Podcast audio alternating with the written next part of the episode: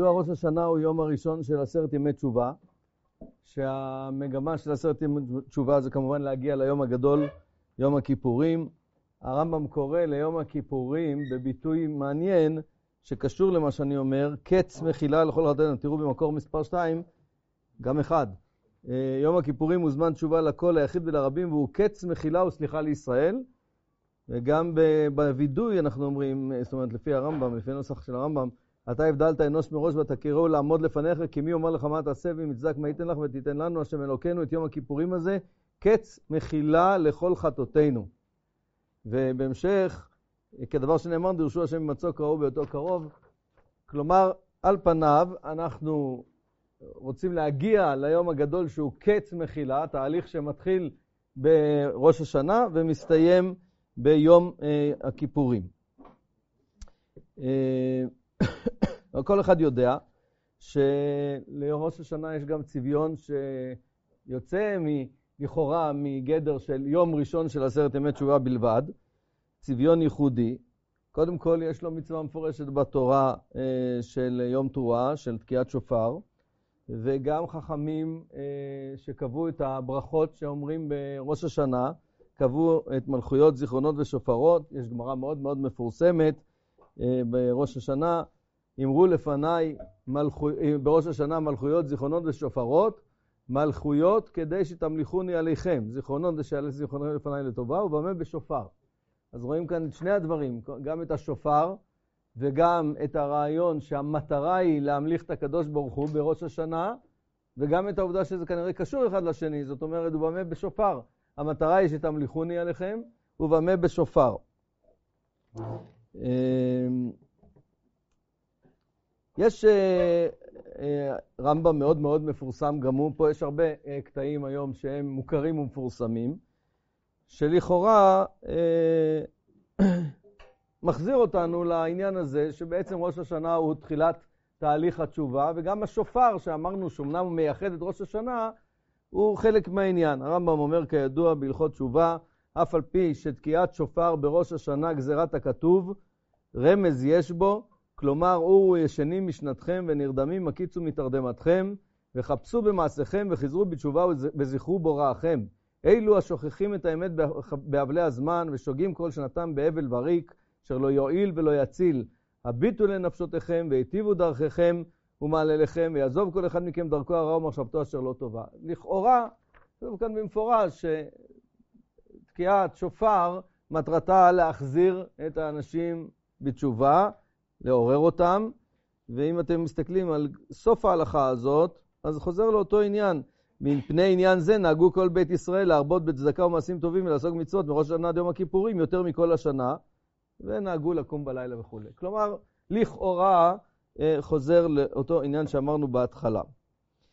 מצד שני, אני לא יודע אם במחזורים החדשים, אבל במחזורים שאנחנו היינו מתפללים, מחזורי רבה, אה, מובאים טעמים מרב סעדיה גאון אה, לתקיעת שופר. עשרה טעמים מובאים שם, אבל הטעם הראשון אה, זה מה שמובא גם פה לפניכם. העניין הראשון, מפני שהיום תחילת הבריאה שבו ברא הקדוש ברוך הוא העולם ומלך עליו, וכן עושים המלאכים שתוקעים לפניהם בחצוצרות ובקרנות להודיע ולהשמיע בכל מקום מלכותו. וכן אנו ממליכים עלינו את הבורא יתברך ביום זה, וכן אמר דוד בחצוצרות וכל שופר היו לפני המלך השם. זה פסוק מפורש בתהילים, והאמת שזה לא רק הפסוק הזה, אם תסתכלו במקור 6, אז זה כמעט חצי הפרק. הריעו להשם כל הארץ, פיצחו ורננו וזמרו, זמרו להשם בכינו ובכינו וכל זמרה, בחצוצות וכל שופר היו לפני המלך השם, ירם הים ומלואו תבל וישביבה, נהרות עמך וכף יד אחרים מרננו, לפני השם קיווה לשפוט הארץ, לשפוט תבל בצדק, בצדק ועמים מישרים. אז שוב אנחנו רואים את המטוטלת לצד, השני, זאת אומרת, יש לי ראש השנה משהו אחר, גם לשופר וגם לראש השנה, ייחודיות של המלאכת הקדוש ברוך הוא.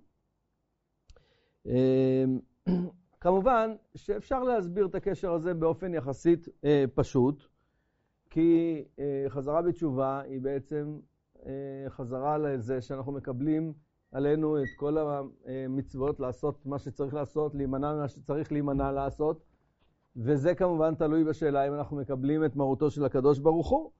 אז קבלת כל המצוות והרצון לחזור בתשובה זה בעצם מותנה בזה שאנחנו מכירים בעובדה שיש לנו מצוות, יש לנו מצווה, שיש מלך לעולם. ובכל זאת, אה, אנחנו רואים שראש השנה זה רק בהתחלה. זאת אומרת, זה לא שכל תהליך התשובה יש בו, לפחות לא לפי איך שהחגים מסודרים, עשרה ימים שלמים שאנחנו תוקעים בשופר וממליכים את השם, או אולי לפחות גם ראש השנה ויום הכיפורים אומרים מלכויות ותוקעים בשופר. יש ייחודיות לראש השנה בהתחלה, כלומר, לפני, אה, לא לפני, בהתחלת עשרת ימי תשובה, יש ייחודיות של אה, ראש השנה שלא נמצאת בהמשך. אה, אנחנו צריכים לנסות להבין יותר טוב מה הכוונה באמת אה, להמליך את הקדוש ברוך הוא. זה בעצם מה שחז"ל אומרים שזאת המטרה, כדי שתמליכוני עליכם, אז אם נצליח קצת אה, לחזק בתוכנו את ההבנה של מה הכוונה, אז כבר הרווחנו משהו. אז עוד פעם, התשובה היותר פשוטה, שהיא חוזרת למה שאמרתי קודם, היא לחזק את התודעה של, של מרות השם, של אנחנו מקבלים עלינו את גזירותיו של השם. תראו במקור מספר אה, 7, על המצווה הראשונה בספר המצוות של הרמב"ם, שהיא מצוות האמונה בהשם, אומר הרמב"ן, הרמב"ם, קודם כל מצוטט פה הרמב"ם, הרמב"ם אומר, כתב הרב המצווה הראשונה, ש... לא הרמב"ם אומר, הרמב"ן מצטט את הרמב"ם, כן? כתב הרב המצווה הראשונה שנצטווינו באמונת האלוהות, והוא שנאמין שיש שם מילה וסיבה הפועל כל האמצעות, ואומרו יתעלו אנוכי השם אלוקיך. אומר על זה הרמב"ן, אמר הכותב, האמונה הזאת בדיבור הזה לא נפלאתי ולא רחוקה היא, וכן בדברי רבותינו זה למפורש, הוא קבלת מלכותו יתעלה והיא אמונת האלוהות. הרמב"ן פה מזהה בין מצוות אנוכי השם אלוקיך לבין המושג קבלת מלכותו של השם. ושימו לב, גם הוא מביא מחילתא, שגם מסדרת לנו קצת את הסדר. הוא אומר, אמרו, אמרו במחילתא, לא יהיה לך אלוהים אחרים על פניי. למה נאמר? לפי שהוא אומר, אנוכי השם אלוקיך. משל למלך שנכנס למדינה, אמרו לו עבדיו, גזור עליהם גזרות. אמר להם לאו, כשיקבלו מלכותי, אגזור עליהם גזרות, שאם מלכותי אינם מקבלים, גזרותיי איך מקיימים. כך אמר הקדוש ברוך הוא לישראל, אנוכי השם אלוקיך שלא תצאתיך וכולי, ולא יהיה לך אלוהים אחרים אחרי זה. אני הוא שקיבלתם עליכם מלכותי במצרים, אנוכי השם. אמרו הן, כשם שקיבלתם מלכותי, קבלו גזרותיי, לא יהיה לך. אז אנחנו יכולים אה, ללכת בדרך הזאת ולפתור את עצמנו בפתרון יחסית פשוט, שזה הרעיון. זאת אומרת, אנחנו קודם כל צריכים לקבל את מלכות השם. אם אתם מקבלים מלכות השם, טוב, עכשיו תקבלו את אה, מצוותיי. אה, אבל אה, כאן אני רוצה להפנות את תשומת הלב לכך שכולנו יודעים, ורק צריך אה, לבדוק את זה יותר טוב, שהמקור של הביטוי מלכות שמיים, קבלת מלכות שמיים, הוא לא בראש השנה בלבד, אלא בקריאת שמע. כן, זו אה, משנה מפורסמת, מקור מספר 8. אמר רבי יהושע בן קורחה, למה קדמה שמע לוויה עם שמוע, אלא כדי שיקבל עליו עול מלכות שמיים תחילה, ואחר כך יקבל עליו עול מצוות. אז זה אה, ידוע ומקובל. אה, אפשר גם פה, את המשנה הזאת, לבאר כמו אה, דרכה של, של המחילתא שראינו ברמב"ן. זאת אומרת, יש פה רעיון מאוד דומה. קודם כל אנחנו מקבלים את מלכות שמיים, ואחר כך אנחנו מקבלים עלינו על מצוות. כן? בדיוק אותו רעיון. אבל אה, אם זה נכון, לכאורה, לפחות היה מקום להשוות לרמב"ן עוד יותר, ושחכמים, טוב, שאלה אם זה חכמים או לא, אבל אם לא, אז דאורייתא, איך שאתם רוצים, לא, בין אם זה דאורייתא ממש, כלומר, גם בחירת הפסוקים, ובין אם זה דרבנן, לא משנה, אבל מבחינתנו, העובדה שמצוות קריאת שמע בחרה, התורה בחרה, חכמים בחרו, נבחרו הפסוקים האלה של שמע ישראל השם אלוקינו שם אחד, לפי הקונספט שאמרנו ושראינו ברמב"ן, היה הרבה יותר מתאים שמה שייבחר זה אנוכי השם אלוקיך. היה צריך לקחת את הפסוק אנוכי השם אלוקיך, בזה אנחנו מקבלים עול מלכות שמיים, ואחרי זה עול מצוות. אבל זה לא כך. אז התשובה שיש בהרבה מקומות, שבאמת אה, בשמע ישראל, השם אלוקינו, יש שני דברים. יש פה שמע ישראל, שזה פתיחה, כמובן, הבן, הקשב, תן לבך. השם אלוקינו מקביל לאנוכי השם, וגם יש השם אחד, הרווחנו על הדרך עוד משהו. תראו למשל במקור תשע, וגם בעשר, זה שתי התייחסויות שונות, אבל על אותו רעיון. בפסוק שמע ישראל יעשה פסקי התיבות, כל שתי תיבות ביחד, כדי לכוון בהם כפי המשמעות הזאת, והוא כי שמע פירושו קבלה, כמו שמור ושמעת, וכולי, וגם הוא לשון הבנה, שמע, כלומר אבן, וכן כאן אומר שמע ישראל, כלומר קבל דברים אלו ואבינם ותדעם שתאמין בהם. והוא, כי השם אלוקינו, ועוד, הנה הוא אחד. נמצא בזה, יש קבלה בודה בשתי דברים. האחד, קבלת מלכות שמיים באומרו השם אלוקינו, מודה שקיבלנו אלוהותו להיות לנו לאלוה, ואנחנו עבדים לו, והשני הוא עניין ייחוד השם באומרו השם אחד, שהוא בלי שיתוף וכולי. גם אה, באגרות משה למטה, ביותר בקיצור, אתם רואים את המשפט, אה, היינו שני עניינים מיקה בזה, אחד שהשם הוא אלוקינו, שקיבלנו על מלכותו עלינו, והשני שהוא השם אחד במציאות. אה,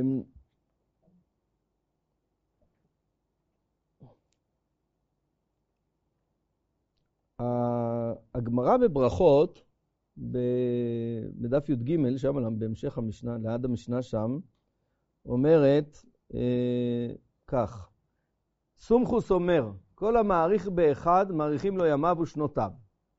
אמר רב אחא בר יעקב ובדלת, אמר רב אשי ובלבד שלא יכתוב בחטא. רבי ירמיה ויתיב קמא דרב חייא בר אבא, חזי דאה ומעריך טובה, הוא העריך באחד. אמר לה, כיוון דם לכתה למעלה ולמטה לארבע רוחות השמיים, תו לא צריכה, זה מספיק, לא צריך להגזים. אז אפשר היה להבין שסומכוס אה, מתכוון, כל המעריך באחד, הכוונה בשמע ישראל. כלומר, שמע ישראל שם אלוקינו השם אחד. אבל זה אפשר היה להגיד על סומכוס. אבל אתם רואים שהאמוראים לא הבינו ככה.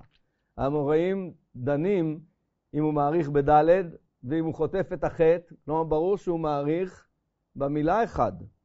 זה ברור. גם מרבי ירמיה, שהעריך ואמרו לו, לא, לא צריך להגזים, מה אמרו לו? לא אמרו לו, העיקר שתחשוב שהקדוש ברוך הוא מלך העולם. או העיקר שתיזכר, אנוכי השם אלוקיך. או ת, ת, מספיק שתתמקד בהשם אלוקינו, כי זה בעצם המינימום ההכרחי, לא צריך כל כך להעריך. מה אמרו לו? אמרו לו, כיוון דם לכתה על ארבע רוחות השמיים ולמעלה ולמטה. מה, מה, מה, מאיפה זה בא הדבר הזה עכשיו?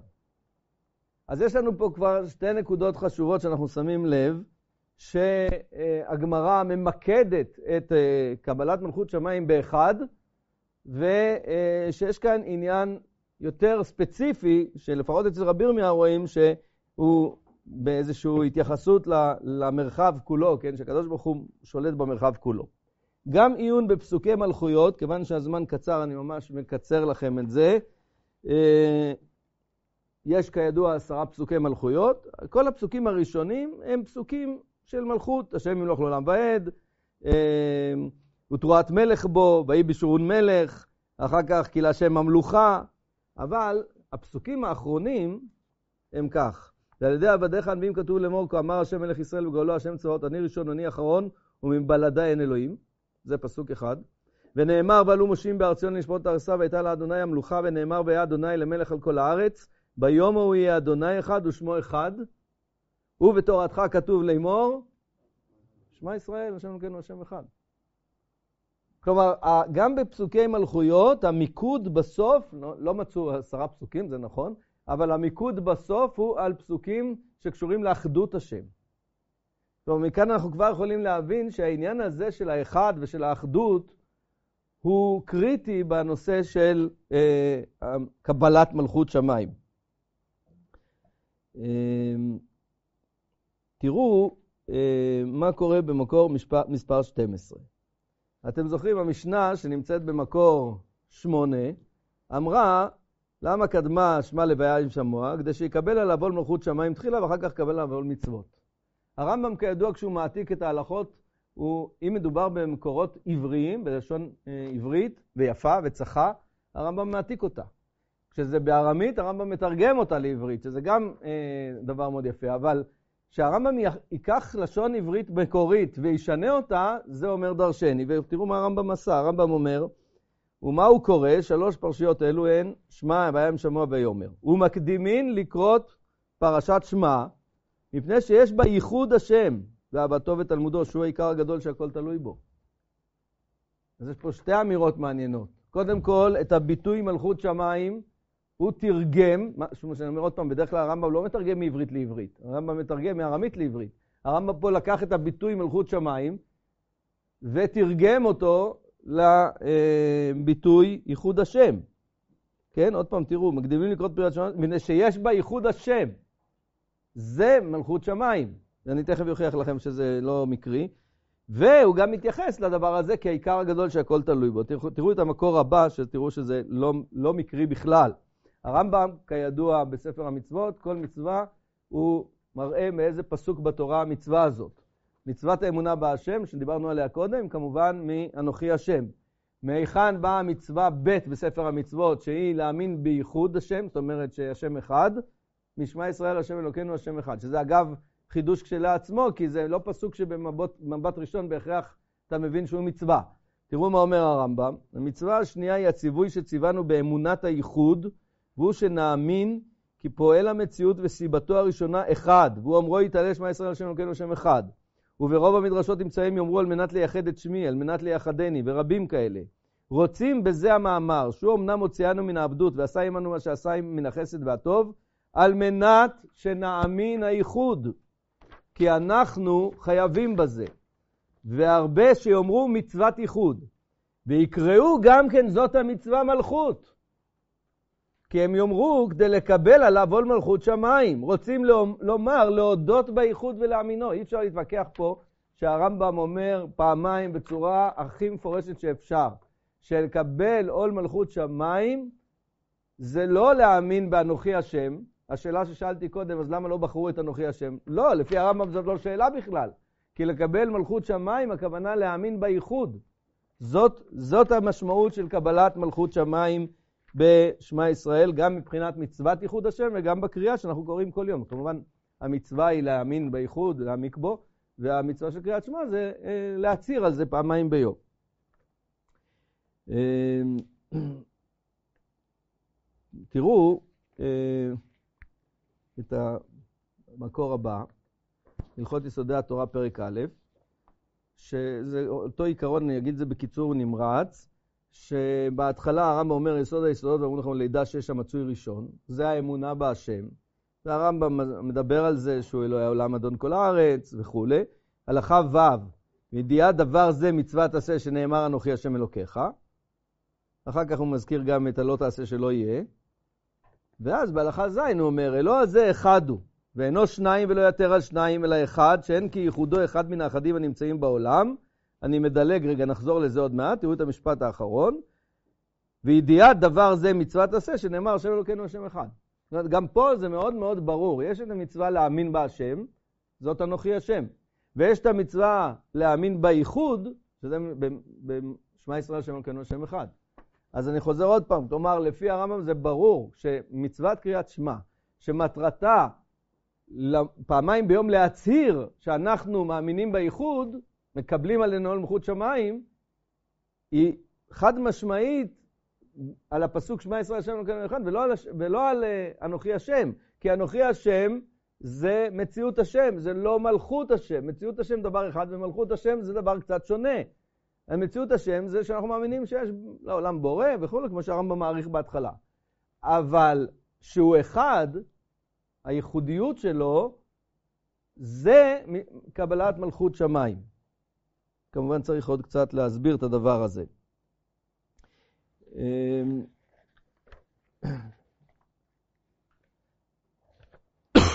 סליחה. בעצם השאלה היא, למה זה כל כך חשוב? מה כל העניין? זאת אומרת, בסדר, אנחנו מבינים, יש אלוקים, זה חשוב, אנחנו מאמינים בו, הוא ברא את העולם, כי ציווה אותנו מצוות. אחד או לא אחד, בסדר, זה חשוב כנראה גם להאמין שהוא אחד, אבל למה זה כל כך קריטי? לפי הרמב"ם אנחנו רואים שזה ממש הדבר, כמו שהרמב"ם קרא, העיקר, העיקר שהכל תלוי בו. אז בואו נחזור להלכה הזאת שהרגע קראתי, הלכה ז' במקור 14. אלוה הזה אחד הוא ואינו שניים ולא יותר על שניים, אלא אחד שאין כי ייחודו אחד מן האחדים הנמצאים בעולם. כבר כאן אנחנו מבינים שזה ממש לא הקטע המקובל, היותר פשטני, שאנחנו חייבים להאמין שהקדוש ברוך הוא שליט יחיד ואין לו עוד מישהו איתו, כמו שזה נשמע במבט ראשון, לא, הרמב"ם כבר פה אומר שאין כי ייחודו אחד מן האחדים הנמצאים בעולם. כלומר, אם, אם הכוונה היא רק שהשם הוא אחד, יש לנו מלך אחד, לא שניים, לא שלושה, אנחנו לא כמו האלילים שיש הרבה, כל מיני, בסדר. זה, אז מה, מה צריך להגיד שאין כייחודו אחד מן האחדים? זה לא הדבר הכי חשוב, אבל זה בדיוק הפוך. לא זה שהוא אחד ולא שניים מספרית, זה מה שחשוב. זה שולי, המספרית. זה רק מסמן. עכשיו תראו מה זה מסמן. לא אחד כמין שהוא כולל אחדים הרבה, לא אחד כגוף שהוא נחלק למחלקות לקצוות, אלא ייחוד שאין ייחוד אחר כמותו בעולם. מה זה? אילו היו אלוהות רבה, היו גופין וגוויות, מפני שאין הנמנים השווים במציאותם נפרדים זה מזה, אלא במוראים שיראו בגופות והגוויות. ואילו היה יוצר גוף וגבייה, היה לו קץ ותכלית וכולי, במילים אחרות, כדי לקצר גם בגלל שהזמן קצר.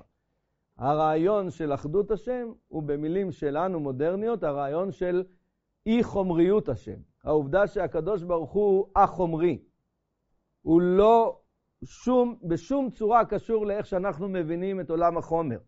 הוא מעל החומר, הוא אפילו לא נכון להגיד מעל החומר, הוא א-חומרי, או במילים פוזיטיביות, שזה פחות טוב, אבל רוחני. אני בכוונה לא רוצה להשתמש במילה רוחני, כי יש לה כל מיני קונוטציות כאלה ואחרות, אז אני משתמש במילה א-חומרי.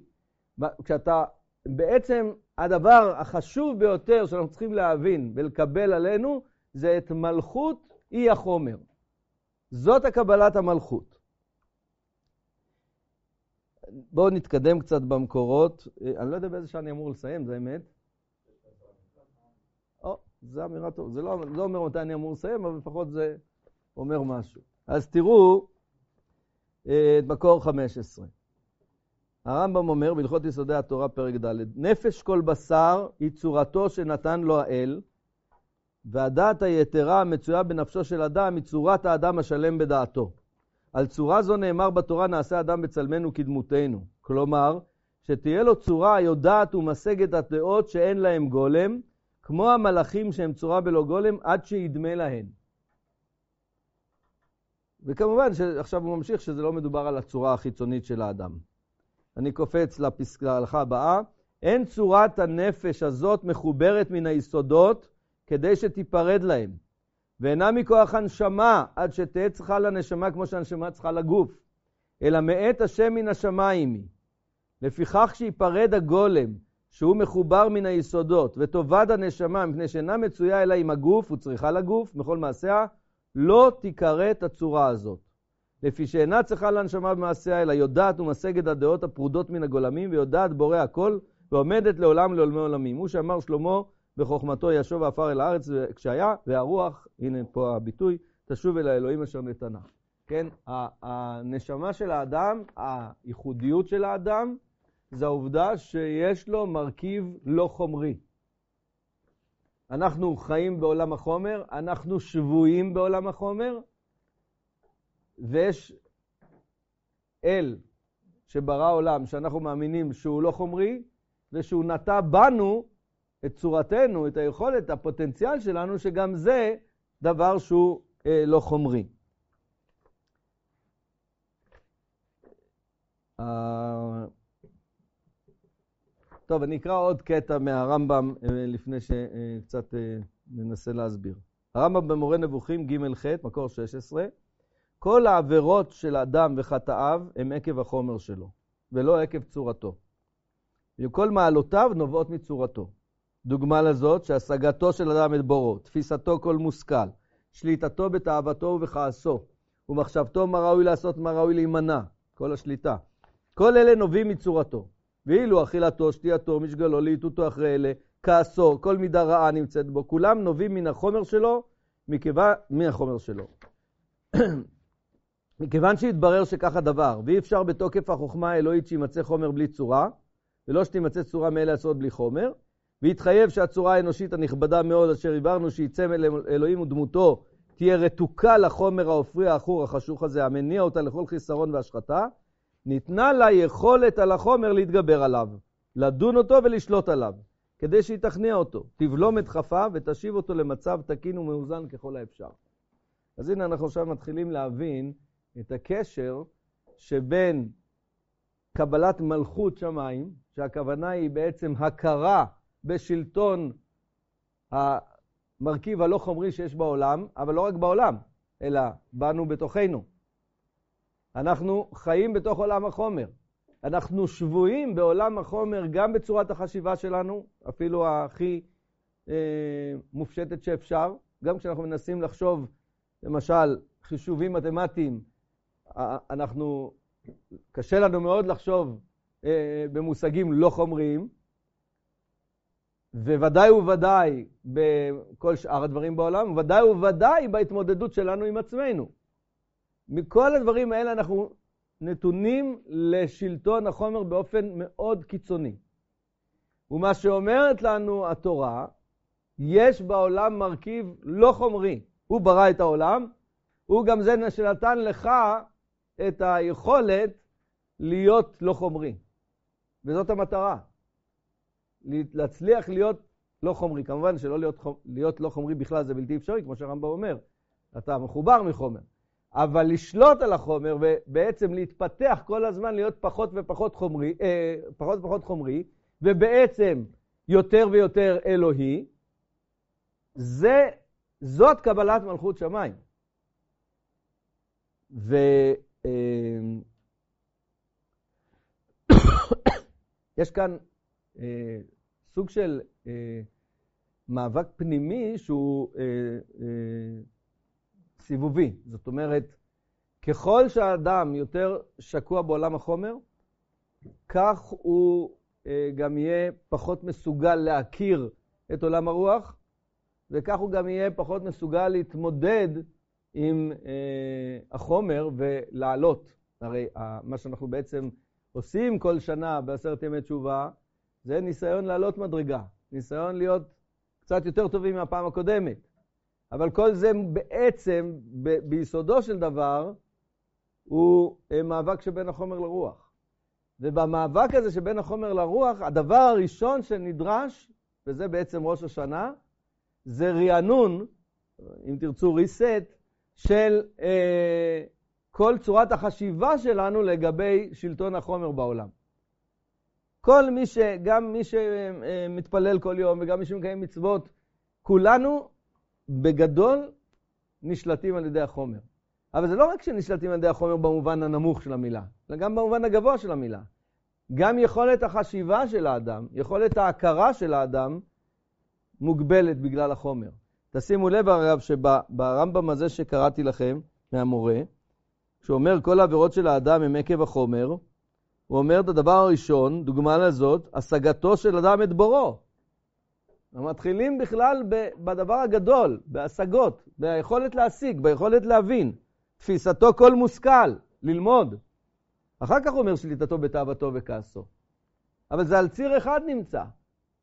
על ציר אחד שלם נמצא גם היכולות הגבוהות ביותר השכליות של האדם, וגם השליטה בדחפים הכי בסיסיים של האדם. עכשיו יש פה, כמו שאמרתי, מין גלגל. כאשר אדם מצליח להתעלות ברמה ההכרתית למדרגה יותר גבוהה מבחינה שכלית, כאשר הוא מכיר יותר לעומק את העובדה שמה ששולט בעולם זה העולם הרוחני, זה העולם הלא חומרי, הוא מצליח יותר בקלות גם להתגבר על הדברים החומריים. כאשר אדם שולט על הדברים החומריים, מצליח להרגיל את הגוף שלו, מצליח להרגיל את החיים שלו להיות פחות נשלט על ידי החומר, הוא משחרר את היכולת השכלית שלו להיות יותר מנותקת מחומר ויותר משוחררת לעולם הרוח. זאת אומרת, יש פה כל הזמן תהליך סיבובי, ובראש השנה, מה שאומר, אומר, אומרת התורה לאדם, דבר ראשון, לפני מחילה, לפני כפרה, לפני השלב הזה שבו אתה חוזר בתשובה ומתכפרים לך עוונות, קודם כל אתה צריך לחדש את קבלת המלכות הבסיסית, לא את קבלת המלכות במובן, ה... אה, אה, אני לא אמרתי את זה קודם, אני אגיד את זה עכשיו, אפשר להבין קבלת מלכות במובן הטכני, כן? בן אדם מכיר אה, שיש מישהו שמצווה, הוא מאמין שיש אלוקים, ויש תורה, והוא מתחזק בהכרה הזאת. הוא אומר, אני כן, אני קצת שכחתי ש- שאני מאמין בהשם, הוא מתחזק בהכרה הזאת. הקדוש ברוך הוא יעניש אותי אם אני אעשה עבירות, אני חוזר בתשובה. זה נכון, זה טוב, אבל זאת הסתכלות חומרית. כלומר, באמת באמת, לא שאני אומר שזה לא טוב, כולנו צריכים לעשות את זה, אבל באמת באמת, זה, זה כמו שאומרים, אה, לדבר עם האדם ברמה הנמוכה שלו, כמו, כמו שמאלפים בעל חיים, גם בעל חיים יכולים לאלף אותו. אם הוא הולך לצד ימין, נותנים לו מכה, אם הוא הולך לצד שמאל, נותנים לו חלב לשתות. אז הוא לומד שכך כדאי לו לעשות, אבל זה נשאר בעולם החומר.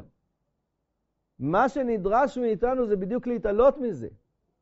להגיע כל הזמן למדרגות יותר ויותר גבוהות, שבהן אנחנו לא זקוקים בכלל להפחדות, אנחנו לא זקוקים בכלל, אנחנו משילים מעלינו עוד ועוד אלמנטים חומריים, ובכך אנחנו נהיים יותר ויותר אה, רוחניים. סליחה. יש, יש איזה אמירות ששומעים אותן בחלל הרבה פעמים, שהמדרגה הגבוהה ביותר זה התבטלות מוחלטת. אני כלום, אני לא, אני מאמין בקדוש ברוך הוא, מה שהוא אומר אני עושה, בלי שום אה, let me delay כלום, כן? אין לי כלום, אין בי כלום, אני לא חושב כלום. זה הפוך לגמרי. המדרגה הגבוהה ביותר שאפשר להגיע בהכרה, בקבלת מלכותו יתברך ובעצם בחזרה בתשובה, זה שכל מה שהקדוש ברוך הוא אומר לנו הופך להיות מבחינתנו בסיסי ביותר. אנחנו, זה מה שאנחנו חיים בצורה, בצורה הפשוטה ביותר. שם תשאלו איך זה יכול להיות, אז אני קצת בדקה האחרונה אוכיח שזה יכול להיות. אין אדם פה בחדר, ולא בעולם כמעט, שאין דברים מסוימים שאחרים אולי עושים אותם, מתפתים להם, והוא לעולם לא יתפתה, הוא בכלל לא נמצא, זה לא במקום שהוא הולך, כן? רוב האנשים הנורמליים והמתורבתים הולכים לקנות בסופר. מי לא יכול לקחת בסופר איזה, לא יודע מה, מסטיק להכניס לכיס, או שוקו לשתות? יש כאלה שעושים את זה גם. רוב האנשים, בוודאי שיושבים פה בחדר, לא, זה, זה אפילו לא עובר אצלם כהתלבטות. ועוד דוגמאות אחרות רבות ומגוונות. יש המון המון דברים שאנחנו לא מעלים על דעתנו לעשות. יש המון דברים שאנחנו בכלל לא מתקרבים לנסות להגיע למדרגות האלה, ויש את המדרגות שבהן אנחנו מתלבטים, נמצאים. כל אחד בסקאלה הזאת נמצא באיזשהו מקום בסולם. מה, מה קורה, למה יש מצב ש... ואגב, זה נכון גם על האנושות, גם מבחינת האנושות היא מתקדמת בכיוון הזה. מה קורה בדבר הזה? פשוט שלטון השכל בדברים האלה ניצח. ניצח. זה, זה ברמה האישית, ברור, ילד קטן, מה שמעניין אותו זה רק לאכול, הוא לא שואל של מי זה, הוא רואה משחק, הוא לוקח, זה ממש לא משנה של מי המשחק הזה. לאט לאט הוא גדל, והוא מבין שמה שיש בחצר של האחרים אופניים זה לא אופציה שהוא לא, כן, תלוי באיזה גיל, אבל בגיל מסוים הוא מבין שלא עולה על הדעת שהוא לוקח את האופניים של השכנים, זה לא שלו. הוא, הוא מגיע מאוד מהר להכרה הזאת. כל אחד מאיתנו גדל וגדל, ובעצם בכל ראש השנה אנחנו נדרשים לעלות עוד מדרגה בהכרה השכלית, כאשר השאיפה הסופית היא הכרה מוחלטת בתורה, הכרה מוחלטת במוסר, הכרה מוחלטת בשלטון הרוח, שום דבר חומרי לא, לא מדבר אלינו. ובעצם זאת הידמות למלאכים. זה בדיוק מה שאנחנו עושים בכתר, מה אנחנו אומרים? או בקדושה, אותו דבר, כן? נקדש את שמך בעולם כשם שמקדישים אותו בשמי מרום, או כתר יתנו לך מלאכים או נמלה, יחד עם עמך ישראל קבוצי מטה. כמו שהמלאכים בעצם מקדשים את השם, מה זה מקדשים את השם? הכוונה שהם יצורים שפועלים באופן ברור, מוחלט, לפי התוכנה שלהם השכלית, אין להם חומר שמשבש משהו בתוכנה, התוכנה עובדת. מה שמלאך צריך לעשות הוא עושה. בני אדם, יש להם משהו שמשבש אותם, זה החומר. ומה שנדרש מאיתנו זה לקבל את מלכותו, לקדש את שמו, זאת אומרת, לנסות לעלות מדרגה כל הזמן, כל פעם, ולכן התחלה של כל תהליך של תשובה, כל ראש השנה מחדש, זה קודם כל קבלת מלכותו. השופר שתוקעים, כידוע תוקעים גם במלחמה, ומי שיצא לו כבר להיות אה, במלחמה, ב, ב, אתם רובכם, חוץ מהמבוגרים פה לא יצא, יודע בדיוק את ההרגשה הזאת כששומעים פתאום ברדיו שיש אה, קריאה למלחמה, כן, יש כזה, נו, איך קוראים לזה? אות כזאת. היום זה כבר טלפונים, אבל בזמננו זה עוד היה ברדיו, שהיה פתאום, כן, כשבמלחמת יום כיפור פתאום פרצה לרדיו, טה-טה-טה-טם, אה, כל הקודים של... כל מי שחווה את זה, יודע שבשנייה אחת כל עולם החומר הופך להיות חסר משמעות. כל מה שהיה חשוב לך קודם ממש לא משנה. וזה הקשר שבין שופר מחריד לבין שופר ממליך. זה אותו דבר. זה בדיוק הרעיון.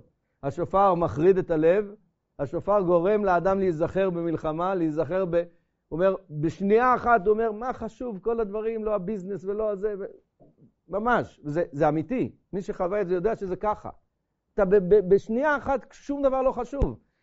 לא נעים להגיד, אבל אפילו המשפחה. אתה שוכח מהכל, חשוב לך רק דבר אחד. ומה הדבר היחיד שחשוב? זה באמת לעשות את מה שנדרש על פי השכל. וזה השופר שמחריד, זה השופר שממליך. אם ירצה השם, אה, שנזכה כולנו להמליך את הקדוש ברוך הוא עלינו בראש השנה ונחזור בתשובה ביום הכיפורים.